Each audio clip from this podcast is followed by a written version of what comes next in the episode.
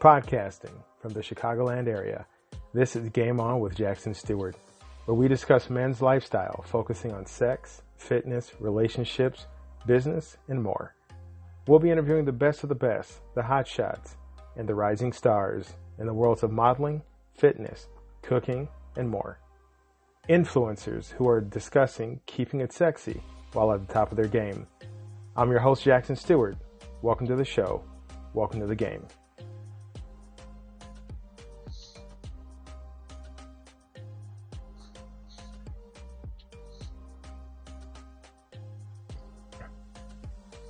The game is on many levels, but when it is physical, everything changes. And when the game is physical, the battle is often not only external, but within. When you can win the fight inside, the outcome of the battle outside is inevitable. Our guest this evening knows plenty about this. Phil Dunlap is a former fighter who for over 25 years ran a school of fight team known as the Asylum Fight Gym in the New York metro area. in this area, Phil trained countless fighters who competed in mixed martial arts, submission grappling, and Thai boxing, prior to having to close the school due to severe health issues.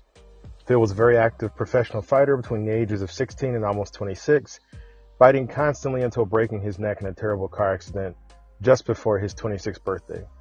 After being told he would never do anything physical again, he rehabbed his body and started the asylum to pass on fighting styles. While training others to fight, he decided to prove the doctors wrong and fight again. At the age of 36, he received medical clearance and took his first fight back at GSO 3 held in Atlanta.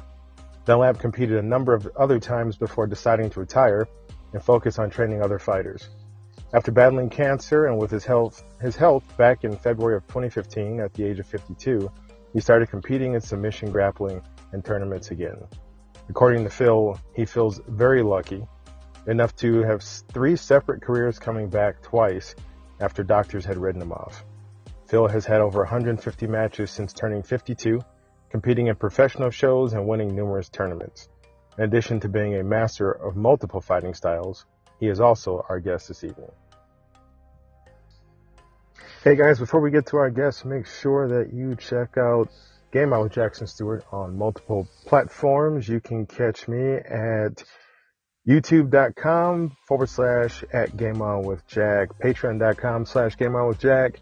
Blog is game on with jack.blog twitter at game on with jack. And last but not least the brand new player shop game on with jack.shop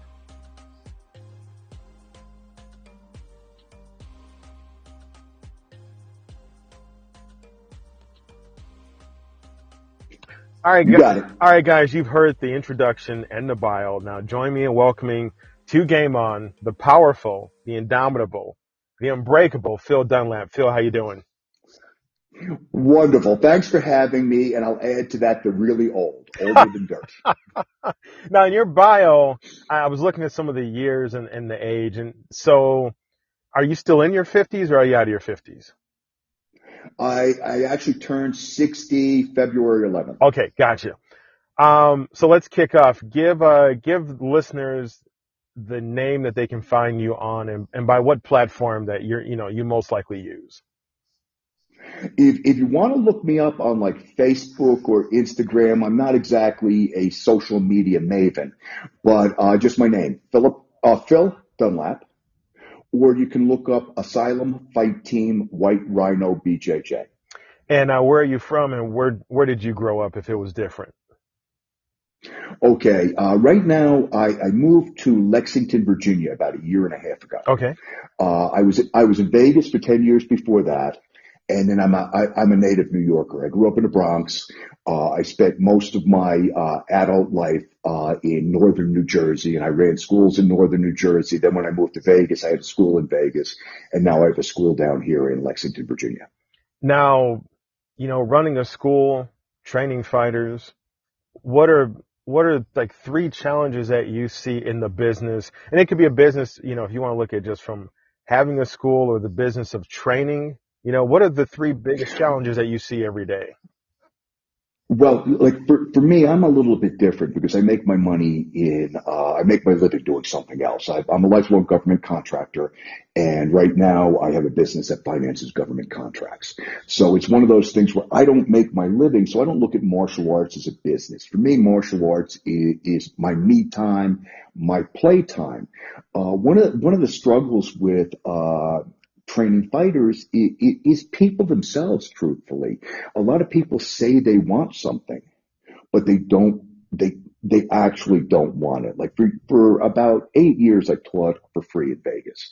And one of the reasons I did it, because I always used to hear, I, I don't train, I can't train because I can't afford it. Well, basically, I took can't affording it out of the equation. Mm. And it was amazing how many guys would come by for a couple weeks and then disappear. Right. People, a lot of times people, they say they want something, but they don't want to put in the work. And it's not just, it's not just a sports thing. It's a life thing. Anything you want in life, you're going to have to work for. And, and like, let's say BJJ, for example. BJJ is kind of a, a weird martial art in that there's there's quite a long investment of time within the belt ranks. It's going to take you a year to two to get your blue. It's going to take you another couple years to get your purple. Right. Then a few more years for your brown. You know, generally by the time guys are black belts, if you're really fast, you're going to get it in eight years. I see guys 15, 20 year plans on the black belt. So it, it's not, it's not your typical martial art. And like, you know, when you really look at it, take a, take companies like Planet Fitness. They set, they set their business model up so the membership is cheap so you never cancel it. Mm. Okay, you join the gym, you go in a couple times every every January. You go in from January to February, and then you disappear. But because it, the membership's only eighteen, nineteen dollars, it really doesn't matter to you. So you keep paying it, paying for it. So they have they have a couple thousand members on their books, and they have maybe hundred fifty that use the gym regularly.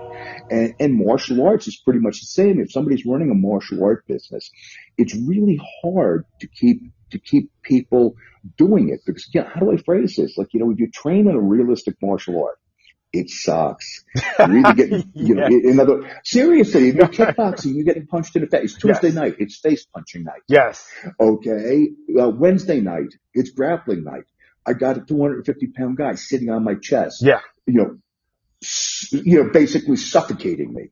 So it's kind of like, like I tell people, you know, it, it, it, it's, people people have a tendency we, we, we started out on the idea of fighters okay the average person comes in they either want to get in shape they they they want to they want to learn something they've never learned before it's a workout that's a lot of fun because like if you go to the gym you know an hour goes by it seems like five right okay if you go if you go to training an hour goes by it seems like 15 minutes like where did time go so like I, I always tell people, you know, it's a good way to get in shape. And those people seem to, seem to stick with it better.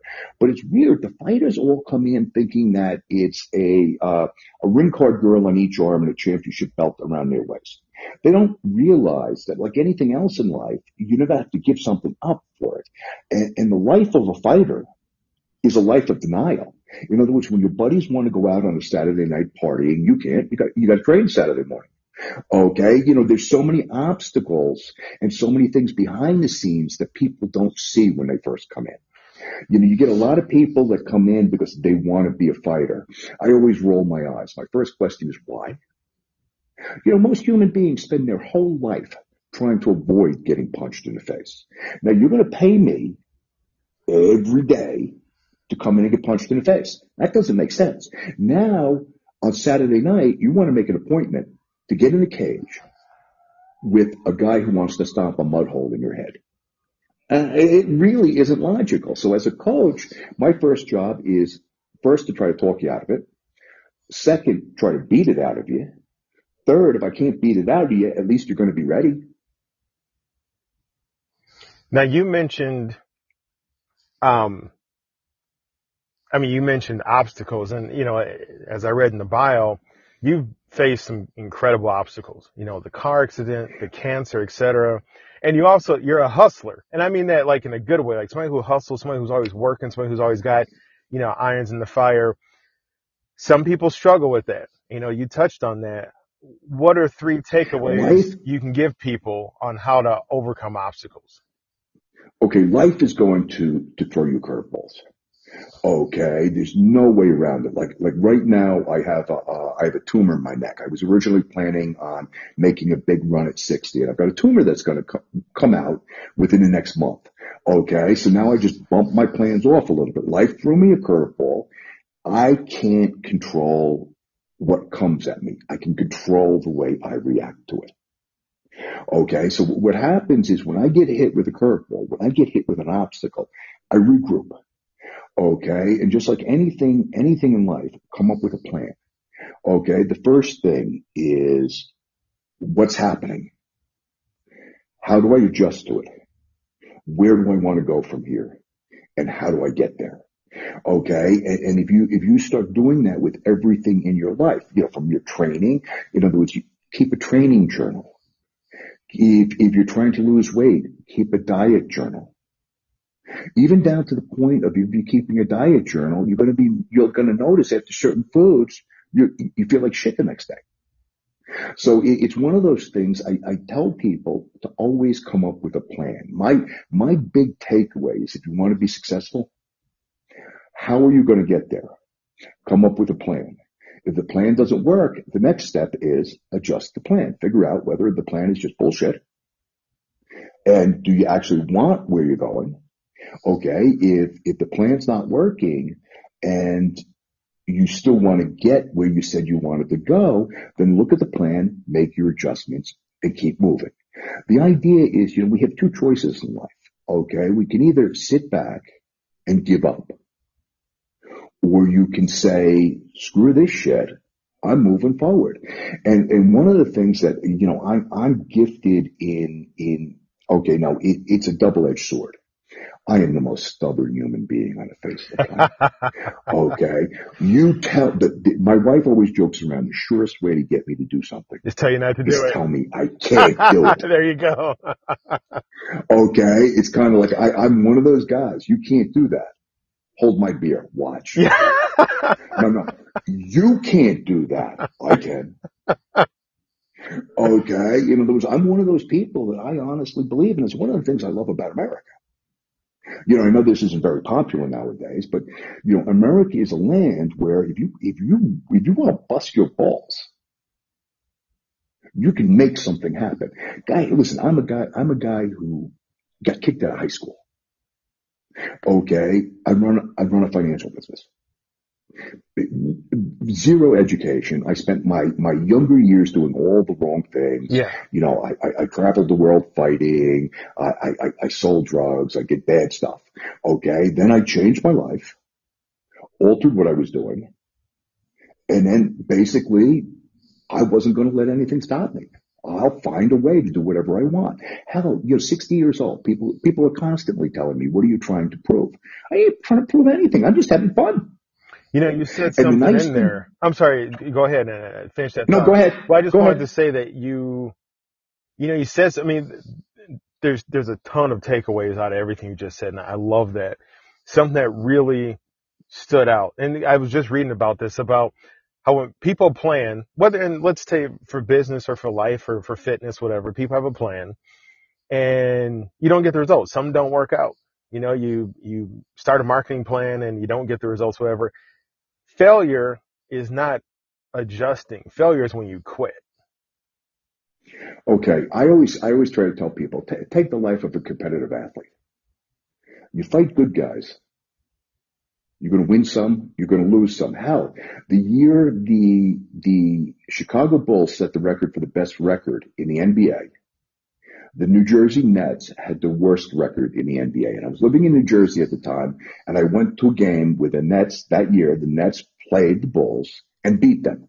How does a team with the worst record in the history of basketball beat the team with the best record in basketball? It happens. Okay. I always said fighting was on my worst possible day. Can I beat you on your best possible day? Mm. But you know, you're going to lose. Okay. You're defined on how you de- deal with your losses, how you deal with failure.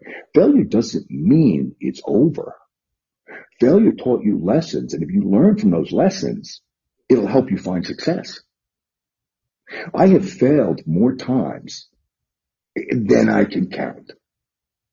Okay. It's kind of like I, like, you know, it's not like, you know, the old saying is it's not what happens when you get knocked down. Did you get back up? And that's what counts. Like, you know, that's one thing that, you know, and, and, and maybe to the point of almost Don Quixote complex.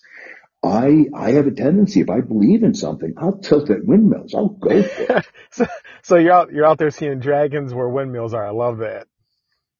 Yeah, but but but it, it's kind of like I, I tell people, if you don't have passion, right, why be alive? A hundred percent. You got to be passionate about I, what you're doing, no doubt. Yeah, I see so many people, and and I almost feel like they're putting in time to die. Mm-hmm. Mm-hmm. Just waiting to die, like you know, like uh. I love, you know, I, there's a lot of speakers I love. I love Les Brown. I love uh, Eddie Eddie, can um, you hear me? Yeah, I can hear you. Hear you just fine. And um, Les Brown and, and a guy named uh, E.T. the hip hop preacher. But Les Brown has a great quote that says, "So many people tip tiptoe through life just to arrive at an early grave." Yes. And it's that, like you just said, it's that lack of passion and and like, what's the point? And I, I want to get a I want to get a couple more questions in with you. You, it's pretty clear that you're passionate about training fighters. What's your favorite part of training? What's your least favorite part? Okay. Of training other people or training myself? Um, any way you want to answer it. Let's say training yourself. Okay, training myself, I'll be honest with you, my, my least favorite part is probably dealing with injuries. Gotcha. Makes perfect sense. It's a constant. If you're training hard, you're working around an injury. Right. Okay. Like, you know, fighters don't go into a fight a hundred percent healthy. If they did, they didn't train hard enough. But it's one of those things where I, I try to tell people at, at the same time as it's the thing I dislike most, it's also the most fascinating part as I get older. You know, the, the, injuries to your body make you adapt your game. Suddenly you can't use your shoulder at the same angles. Mm-hmm suddenly you can't, you can't use your neck quite the same way. So you have to adjust your whole game around it. So it, it actually becomes a fascinating, it's probably my least favorite because it hurts. And my most favorite because it makes me grow. You know, it's like you're, uh, you're, uh, you're, you're training with your weakest link in mind, you know, and I, I like that. And, and it's one of the things that you notice as you get older. Now, at 60 years old, I, you know, I, I, I've put on a lot of weight as I've gotten older. I had to change my diet due, to the cancer. I, I'm a lifelong vegan. And I, uh, used to eat mostly a fruit-based diet. So up until my 40s, I was about 170 pounds walking around.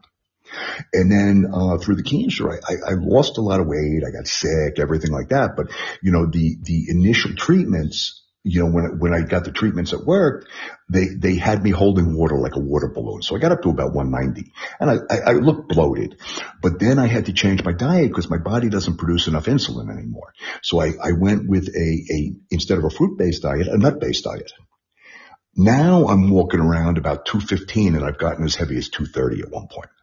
And the idea is, you know, the changes in your body are what's so, what are so fascinating. In other words, I used to be a speed merchant. Now I move like a banana slug, but I'm strong as an ox.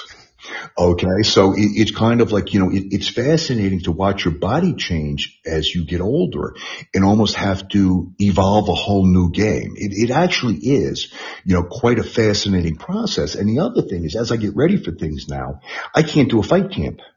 Like I can't take six weeks and train like a maniac. My body breaks down. So I, am one of those guys. I, I, am ready all the time. I keep myself at a at a at a a hard training level, and I just take things as they come up. What is um what are you currently working on? I know you said you're going to train, but you got to deal with the tumor. What's your big project that you're going on right now? Is it is it to go and compete after the tumor is out, or is there another project you got cooking? It, right now, is to keep myself in shape uh, while while I'm waiting Okay, so I recover faster. Uh, you know, if in the immediate aftermath of the surgery, I want to get some stuff on video uh, for people like, you know, I have, I have students in Vegas, I have students in New York that all want to continue their training. So I want to get a whole curriculum video together while, while I'm recovering. And then when I recover, I'm going to come back with a vengeance because I always do. Is, you know, you clearly with your background, with everything you've gone through, with the things that you pointed out today, you hit on adaptability, you hit on stability, you hit on uh, creativity, you know, because every fighter, and I've, uh, we were talking before before we started to record the show. Um, yeah, I did jujitsu too, and obviously, you know, Phil's a master at it. Um, flexibility, but of all these all these traits, adaptability, creativity, flexibility, uh, every fighter has to be really creative, and stubbornness. What is the one that you feel apply? And it maybe it's all applies not just in fighting, but like in life right? So for the guy that's out there thinking, you know, his business is failing, he wants to give up, or his marriage, or his relationship, or whatever it is that he's struggling with, what of those would you apply, or, or would you apply all of them? I, I, I, I would honestly say self-analysis is very important. Mm, yes. Okay. Whether, whether you're fighting or in life. In other words, analyze yourself. Be honest with yourself. Okay. It's kind of like you know, it's one of those things that like, you know, like I, I, I tell people like I'm a chronic fuck up who did pretty good. okay. No, no, no, seriously. I, you know, in other words, I say stupid shit. I do stupid things. I make mistakes constantly. I own my mistakes immediately. And it's kind of like, you know, it's, it's the idea is always move forward. And the other thing that really helped me is, and this, this is something that people, that they'll go to a, they'll go to a jujitsu coach and like, you know, every once in a while, some guy will be coming in and he'll have watched a bunch of, a bunch of videos on the internet. Yeah. Okay, coach, how do I do this move? I'm like, what the fuck are you doing? That's not going to work on a living, breathing human being. Yes. But it looked cool. Okay. Now, now this is something I get, this is something I really get a kick out of. You got a coach. Okay. If you're not going to listen to your coach, find a new coach. Yeah.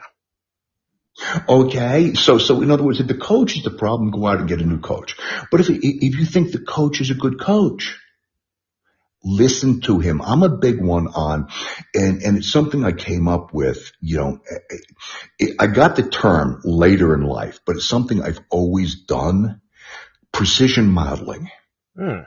Explain that, please. And what I, what I mean by that is if you want to do something, Find somebody successful and at what you're doing, what you want to do. Yes. And then try to get them to mentor you. If they, if they won't mentor you, then start to follow what other people have done in that thing and, and, and, and model how they did it. It saves you years of trial and error it's one of those things so many people, and it goes back to the idea of a plan. Okay. My plan is always to analyze what I'm going to do. Figure out how other people got successful with it. You know, that's very much like, um, you know, the whole Napoleon Hill, the whole think and grow rich. I mean, that whole movement was, you know, they followed businessmen who at the time were super successful, you know, Dale Carnegie and, and Ford and all those guys. And they just literally sat at their, you know, sat at their feet and made notes. Like, how'd you do this? How'd you do that? Like, why reinvent the wheel when you can learn it from somebody way ahead of you? And something else you said that made me laugh about, you know, don't go into a gym with some, or, or training with some ridiculous idea of a move you want to do. I used to love the uh the spin kick, right? Because you see in every movie the guy spins around like 360 and kicks somebody. Mm-hmm. And I was in a I was I was in striking fighting. I was I think I was taking uh taekwondo, and I went in there. I'm like, right. I really want to do this, and my instructor told me, you would never fucking do that in a real fight. Get that shit out of here. What's, what's funny is one of the first times I ever sparred with a taekwondo guy. I'm not going to mention his name, but he was a very high level taekwondo guy. Okay. And, and, it was kind of funny because he said he wanted to spar with a kickboxer. Now, now remember, I do a unique form of kickboxing, Burmese boxing. Right. Every strike is legal. Yeah. No, no gloves, headbutts are legal and everything like that. So we decided we'd wear gloves, no headbutts, no blah, blah. Okay. He started with a spinning kick. I kicked him across the lower back. Yeah. I just hit him with a roundhouse kick in the lower back. He couldn't get up. Yeah. Okay. And it, it's kind of like, you know, I, I'm, I'm sorry. In other words, I'm, I'm not saying a spinning kick doesn't work, but if the rule set allows you to hit the guy as he turns, it's not a move I want to use. Yeah. Yeah. I, I sparred with, uh, with a Hapkido guy once and I was doing jujitsu like twice a week and I would do some taekwondo in between. And the Hapkido guy, um, he started to like move and I'm not, I'm not knocking Hapkido people at all, but Right. I'm looking at him. I'm like, what are you doing? In my head, I'm like, what are you doing? And I just went at him. and so he was like, what are you doing? I'm like, well, I'm trying to win and I'm pulling in all the different styles. And, uh, yeah, I ended up, I, I kind of fucked him up. I didn't mean to, but we kind of ended quick and he, like, he limped off the mat and I'm like, dude, I'm sorry. I thought we were like, I thought we were trying to win. Yeah. I I thought we, I thought we were practicing fighting. Yeah. And he kind of looked like, a, he looked kind of like he was doing some kind of like dance routine. I'm like, that's not how you, Well, that's not how you fight. It's so funny because my, my grandfather's the person who had taught me martial arts Okay. and he died, he died when I was 29. And I'll be honest with you, you know, I never thought of myself as somebody who was going to teach. So I go around looking for a teacher. Yeah. Uh, what I found was shocking. Yeah. I'll never forget going to one school and asking a teacher when they fight, they were sparring. And I said, well, wh- when do you guys like fight? Yeah. Well, this is fighting. He and I exchanged, he had me get on the mat with his guy. It, it was ugly. You know, and the takeaway from that, I want guys to, to, to pull away is, you know, earlier you had said, find a mentor, which I could not agree with more, but also be selective and keep your eyes open on the mentors that you're finding. Like just because Well, somebody's a mentor, like they may not be the right mentor for you. What's funny is the two people I found that I asked to teach me both told me I should be teaching. Yeah. That's when I decided to start teaching. And You know, they said, they said, why do you want to learn what we do when what you do is so unique? And that level of honesty on their part speaks volumes about who they were and your ability to take it and process it speaks volumes about you. Oh, I was so, I was so, first I was depressed. Yeah. Then I, I realized, man, hey, these guys are saying that like, you know, I'm, I'm like, you know, how do I say this? I'm one of those people, I, I tend to be very self-depreciating. On the one side, I can feel like, you know, hey, listen, I've won world championships and in a bunch of different things. Okay. But I don't think of myself as the end all and be all. Well, that's humility. You know. You know, know, and humility is a great yeah, thing to it- have in, in your sport. It's rare in your sport. Right. Yeah. Right. And like, like I say, like, you know, like I, yeah, I, I, I win a world championship in jiu-jitsu, but I always say it was, it was one of the old man divisions. But you still won. Yeah, but to me, I won with a handicap. Well, I think that that's the, that's the challenge for being humble, but being successful is being able to, Well, I always, I always, I always, I always tell people, like, you know, now, now now take a look at something. And, and this comes up every once in a while. Would I take a match with Gordon Ryan? Fuck yeah. Would Gordon Ryan kill me? Fuck yeah. No, the guy's the best, the best no-gi jiu-jitsu guy out there. I love watching him grapple. Okay. But like, you know, hey, I'm a realist. Like I'm a 60 year old hack at this point, but man, it would be, it would be great to see what he would do to me.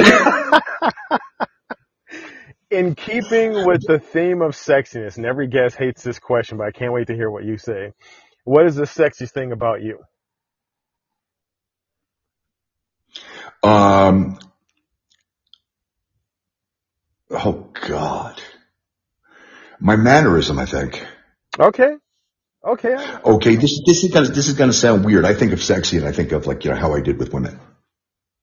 Okay. And I always said I wasn't like a great looking guy or anything like that, but I did really well.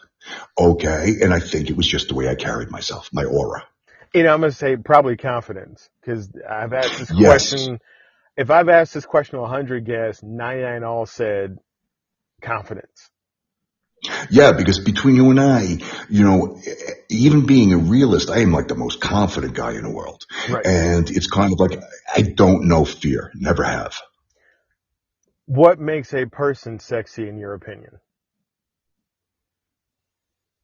And you could say confidence. Yeah, I would say, I would say confidence. You want to say yeah. confidence? Sure. The same, the same thing, the same thing I think worked for me is what I think makes other other people the same way. That that feeling a strong sense of self. It is now time for our quick draw, uh, where we like to ask the guests entertaining but rapid questions. Don't overthink it. Phil, I know you're ready, so I'm going to ask it anyway. Are you ready? I'm ready. Uh, what would you name a boat if you had one? The Asylum. If you had to choose, which Disney character would you be? Oh God, that I don't know because I don't, I, I don't know any Disney characters. Are you a good cook? Uh, no. Uh, where is the best smelling place you've ever been? How do I say this? I can't smell anything. My nose has been broken 16 times, so I can't answer that. All right, cake or pie? Neither. Uh, favorite? I'm a vegan. Oh, that's right. Yeah. Okay. Um, ooh, yeah. Actually, I've never had cake or pie. Okay. Favorite vegetable? Uh, probably carrots. Uh, favorite song and why? Uh, Hurt, uh, the John, Johnny Cash version. That is a great version. That's actually better than the Nine Inch Nail Yeah. one, I think. Right. I, I, I come out to it a lot and, uh, it sums up, it sums up my feeling of earning the place you're at. First, You know, you grow through pain and struggle. first thing you, you do in the morning, Drink coffee, apples or oranges? oranges, Uh, are you a day person or a night person? Night. And last but not least, and probably my favorite question, who inspires you? Who inspires me? Uh, I would have to say the guy I look up to when I think about things is Teddy Roosevelt. Interesting. Why?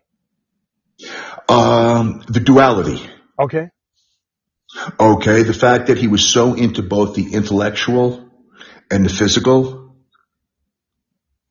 I love that answer. Yeah, because that, that, that's really something I strive for. In other words, you know, enhancing both sides of who and what I am. And I was, uh, I remember I've talked to people about boxing and, and, and we've, we've talked about sports and I said boxing, in my opinion, um, requires some of the fastest mental calculations on the fly than to me any other sport. And I'm not knocking any other sport. I respect athletes all, all over the range, but I mean, it's just you, you're not up against a team. It's one on one. And you got to look at how foot movements going. You got to calculate stuff in your brain. I mean, I really think you have to be a brilliant mind to be a good fighter. And so I, I agree. I'm, I'm a big, I'm a big believer in that. Like, you know, 99% of fighting or 90% of fighting is mental. Yeah. Yeah. Okay. In other words, and I'm not talking, I'm not talking education. Yeah. You get a guy like Mike Tyson. If you listen to him talk, Mike Tyson is smart. He is. He's really a smart guy. Okay. And he's a student of the game he plays. Done brilliantly. Okay. So a lot of times it boils down to, you know, that, that inert common sense. And that's, that's what comes in a lot with fighters, the ability to analyze. And I know the fighters that, that seem to do the best are those that are most willing to look at their faults. Good people, sexy people. That wraps up our interview with the powerful, the indomitable, the unbreakable Phil Dunlap. Phil, thank you so much for joining us. One more time, let people know where to find you. Thanks for having me again. And also, uh, just look me up on, uh, look me up on Facebook or Instagram. It's Phil Dunlap. And my, uh, website for the school is www.lexingtonbjj.com. Phil, thank you so much, and uh, we'll see you soon. Okay. Thank you.